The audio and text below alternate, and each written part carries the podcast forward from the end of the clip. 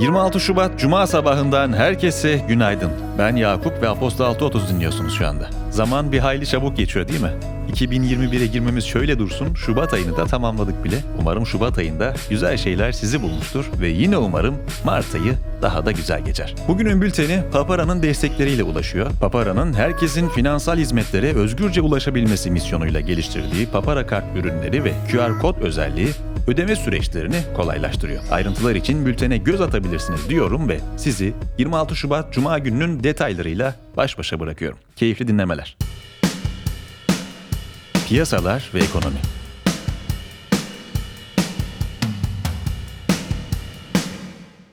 Avrupa Birliği İstatistik Ofisi Eurostat'ın verilerine göre Avro bölgesinde ekonomik güven endeksi Şubat ayında doksan üç virgül dörde yükselerek neredeyse son bir yıl içindeki en yüksek seviyesine geldi. İmalat sanayi, hizmetler ve tüketici güveni alt endekslerinin tamamında yükselme görülürken perakende ve finansal hizmetler sektörlerinde gerileme yaşandı. Tüketiciler ve işletmeler bölgedeki aşılama kampanyaları sayesinde ekonomik toparlanmanın hızlanmasını bekliyor. Türkiye'de ekonomik güven endeksi Şubat ayında aylık bazda yüzde sıfır virgül beş gerileyerek doksan beş virgül sekiz seviyesine geldi. Endeksteki düşüş, reel kesim, hizmet ve inşaat sektörü güven endekslerindeki düşüşlerden kaynaklandı. Ekonomik İşbirliği ve Kalkınma Örgütü verilerine göre geçtiğimiz yıl merkezi hükümetlerin piyasalardan aldığı borç miktarı önceki yıla kıyasla yüzde altmış yükselerek rekor seviyede artış gösterdi. Bu, iki bin sekiz küresel finans krizindeki yıllık artışın neredeyse iki katına denk geliyor. Hükümetlerin kısa vadeli borçlanma eğiliminin yeniden finansman risklerini artırabileceğini belirten O E C D, borçlanmanın bu yılda artış göstermesini ve toplam on dokuz virgül bir trilyon dolara ulaşmasını öngörüyor. A B D Hazine Bakanı Janet Yellen, G yirmi ülkelerindeki mevkidaşlarına gönderdiği bir mektupta, Uluslararası Para Fonu'nun düşük gelirli ülkelerin likidite ihtiyaçlarını karşılamak için daha fazla özel çekim hakkı tahsis etmesini desteklediğini ifade etti. Düşük gelirli ülkeler için daha fazla uluslararası destek verilmemesinin küresel ekonomide tehlikeli ve kalıcı bir ayrışmaya yol açabileceğini vurgulayan Yellen, S D R tahsisinin verimli olması için G yirminin geniş bir ülkeler koalisyonuyla birlikte hareket etmesi ve süreçteki şeffaflığın sağlanması gerektiğini belirtti. İş dünyası.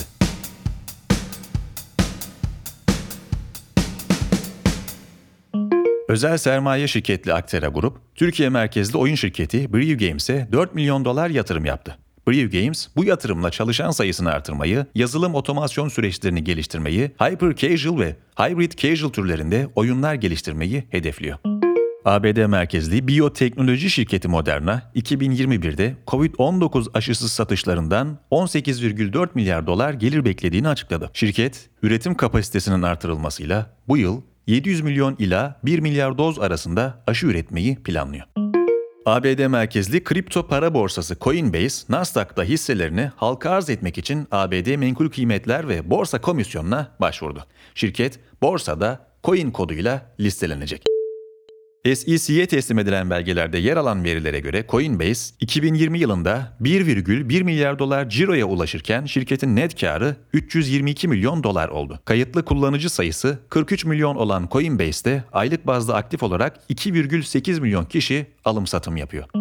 Twitter, iki bin yirmi üç yılında yıllık gelirini ikiye katlayarak en az yedi virgül beş milyar dolara çıkarmayı beklediğini açıkladı. iki bin yirmi üçün dördüncü çeyreğine kadar en az üç yüz on beş milyon aktif kullanıcının günlük olarak reklamları görüntüleyeceğini belirten Twitter'ın hisseleri açıklama sonrasında yaklaşık yüzde yedi değer kazandı. Ford Otosan'ın hafif ticari araç üretim çeşitlendirme ve tevsi yatırımla kapasite artışı projesiyle ilgili çevresel etki değerlendirmesi toplantısı gerçekleştirildi. Proje kapsamında yılda sekiz yüz bin araç ve iki yüz elli bin batarya üretmeyi planladığını açıklayan şirket, projenin tamamlanmasıyla üç bin kişilik ek istihdam yaratarak toplam istihdamını on bin beş yüz kişiye çıkarmayı hedefliyor. Politika.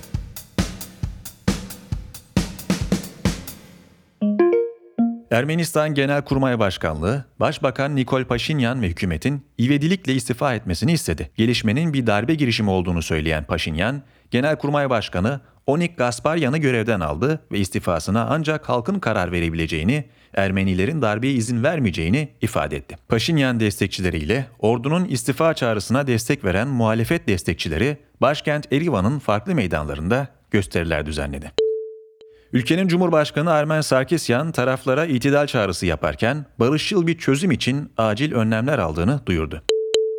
Dışişleri Bakanı Mevlüt Çavuşoğlu, Türkiye'nin Ermenistan'daki darbe girişimini şiddetle kınadığını açıkladı. İtidal çağrısı yapan Rusya yönetimi, yaşananların Ermenistan'ın iç işleri olduğunu söyledi. Avrupa Birliği de taraflara sükûnet çağrısında bulundu.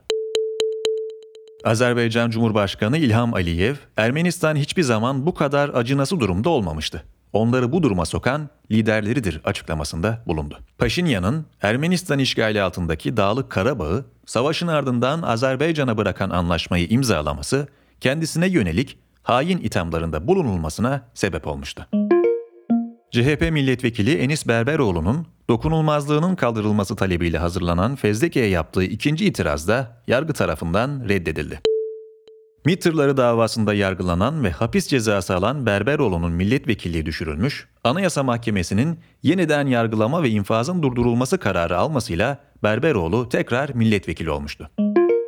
Bugün de devam edecek Avrupa Birliği Devlet Liderleri Zirvesi dün başladı. Zirvenin ilk gününde aşı pasaportu uygulaması, güvenlik ve savunma konularıyla Güney komşuluk politikaları tartışıldı. Sağlık Bakanı Fahrettin Koca, küresel salgının sosyal hayata etkileri ve normalleşmeyi önceleyen bir döneme geçildiğini açıkladı. Dünyada aşı kıtlığı yaşanan bir dönemden geçildiğini ifade eden Koca, bugün itibariyle tedarik sorunu olmadığını ancak ileride sıkıntı yaşanmamasını garanti altına almanın tek yolunun kendi aşımızı üretmek olduğunu ifade etti.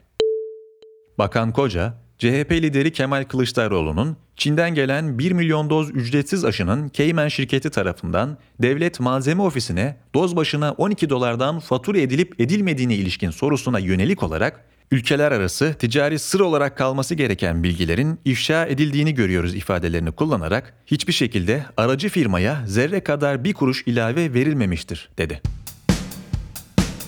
Teknoloji.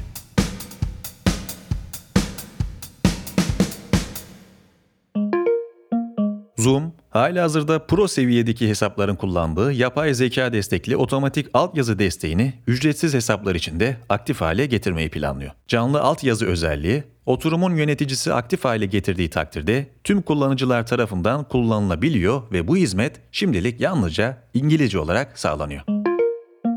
Microsoft, dijital pazarlama merkezinin bir parçası olarak yeni bir internet sitesi oluşturma hizmeti sunacak.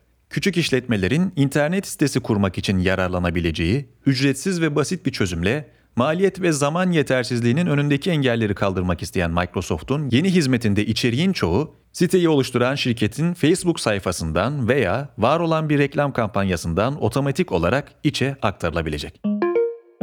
Amazon, üretilen ürün ve süreçlerdeki kusurları ve anormallikleri analiz eden bir bulut hizmeti olan Amazon Lookout for Vision'ı duyurdu. otuza kadar temel görüntü kullanarak bir yapay zeka modelini eğitebilen Lookout for Vision, saatte binlerce görüntüyü işleyebiliyor. Modeli eğitmek ve hizmeti kullanmak isteyen müşteriler, kullanım için saat başı ödeme yaparak hizmetten yararlanabiliyor.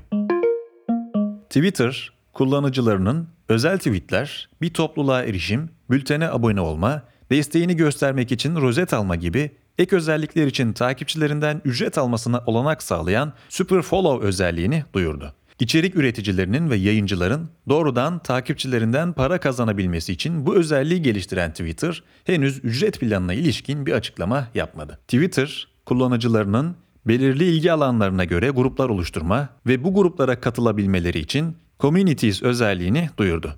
Bu özellikle kullanıcılar ilgi alanlarına göre gruplarda yer alırken bu konulara odaklanan daha fazla tweet görebilecek. Spor.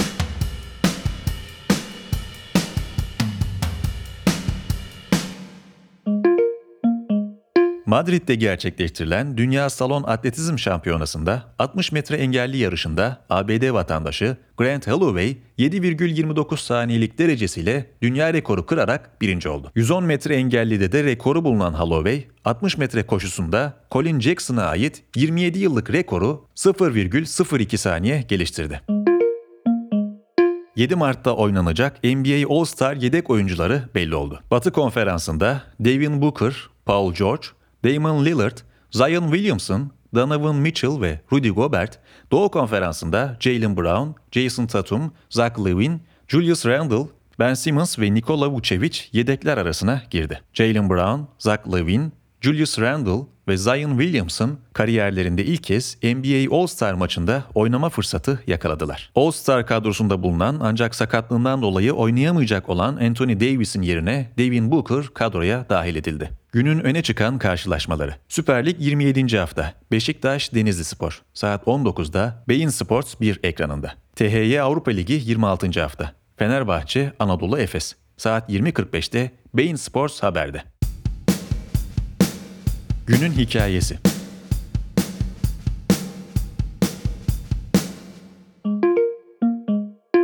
Türkiye, on dört maddeden oluşan iklim değişikliğiyle mücadele sonuç bildirgesini açıkladı. Dünya Ekonomik Forumu'nun iki bin yirmi birde dünyayı bekleyen en büyük riskler arasında pandemiyle birlikte ilk sıraya koyduğu iklim kriziyle mücadele konusunda son bir yılda birçok ülke çalışmalarına hız verdi. Çin, iki bin altmış yılına kadar karbon nötr olma sözü verirken A B D Başkanı Joe Biden göreve başladığı ilk gün Paris İklim Anlaşması'na yeniden katılma kararı aldı. Avrupa Birliği Aralık ayında karbon emisyonlarını iki bin otuza kadar en az yüzde elli beş oranında azaltacağını açıkladı. Türkiye ise geçtiğimiz hafta Cumhurbaşkanı Recep Tayyip Erdoğan'ın eşi Emine Erdoğan ve Çevre ve Şehircilik Bakanı Murat Kurum'un katıldığı bir toplantı düzenleyerek iklim değişikliğiyle mücadele sonuç bildirgesini açıkladı. Nurevşan Kutlu'nun Türkiye'nin iklim değişikliği mücadelesi hakkındaki yazısının diğer bölümleri için bugünün bültenine göz atabilirsiniz.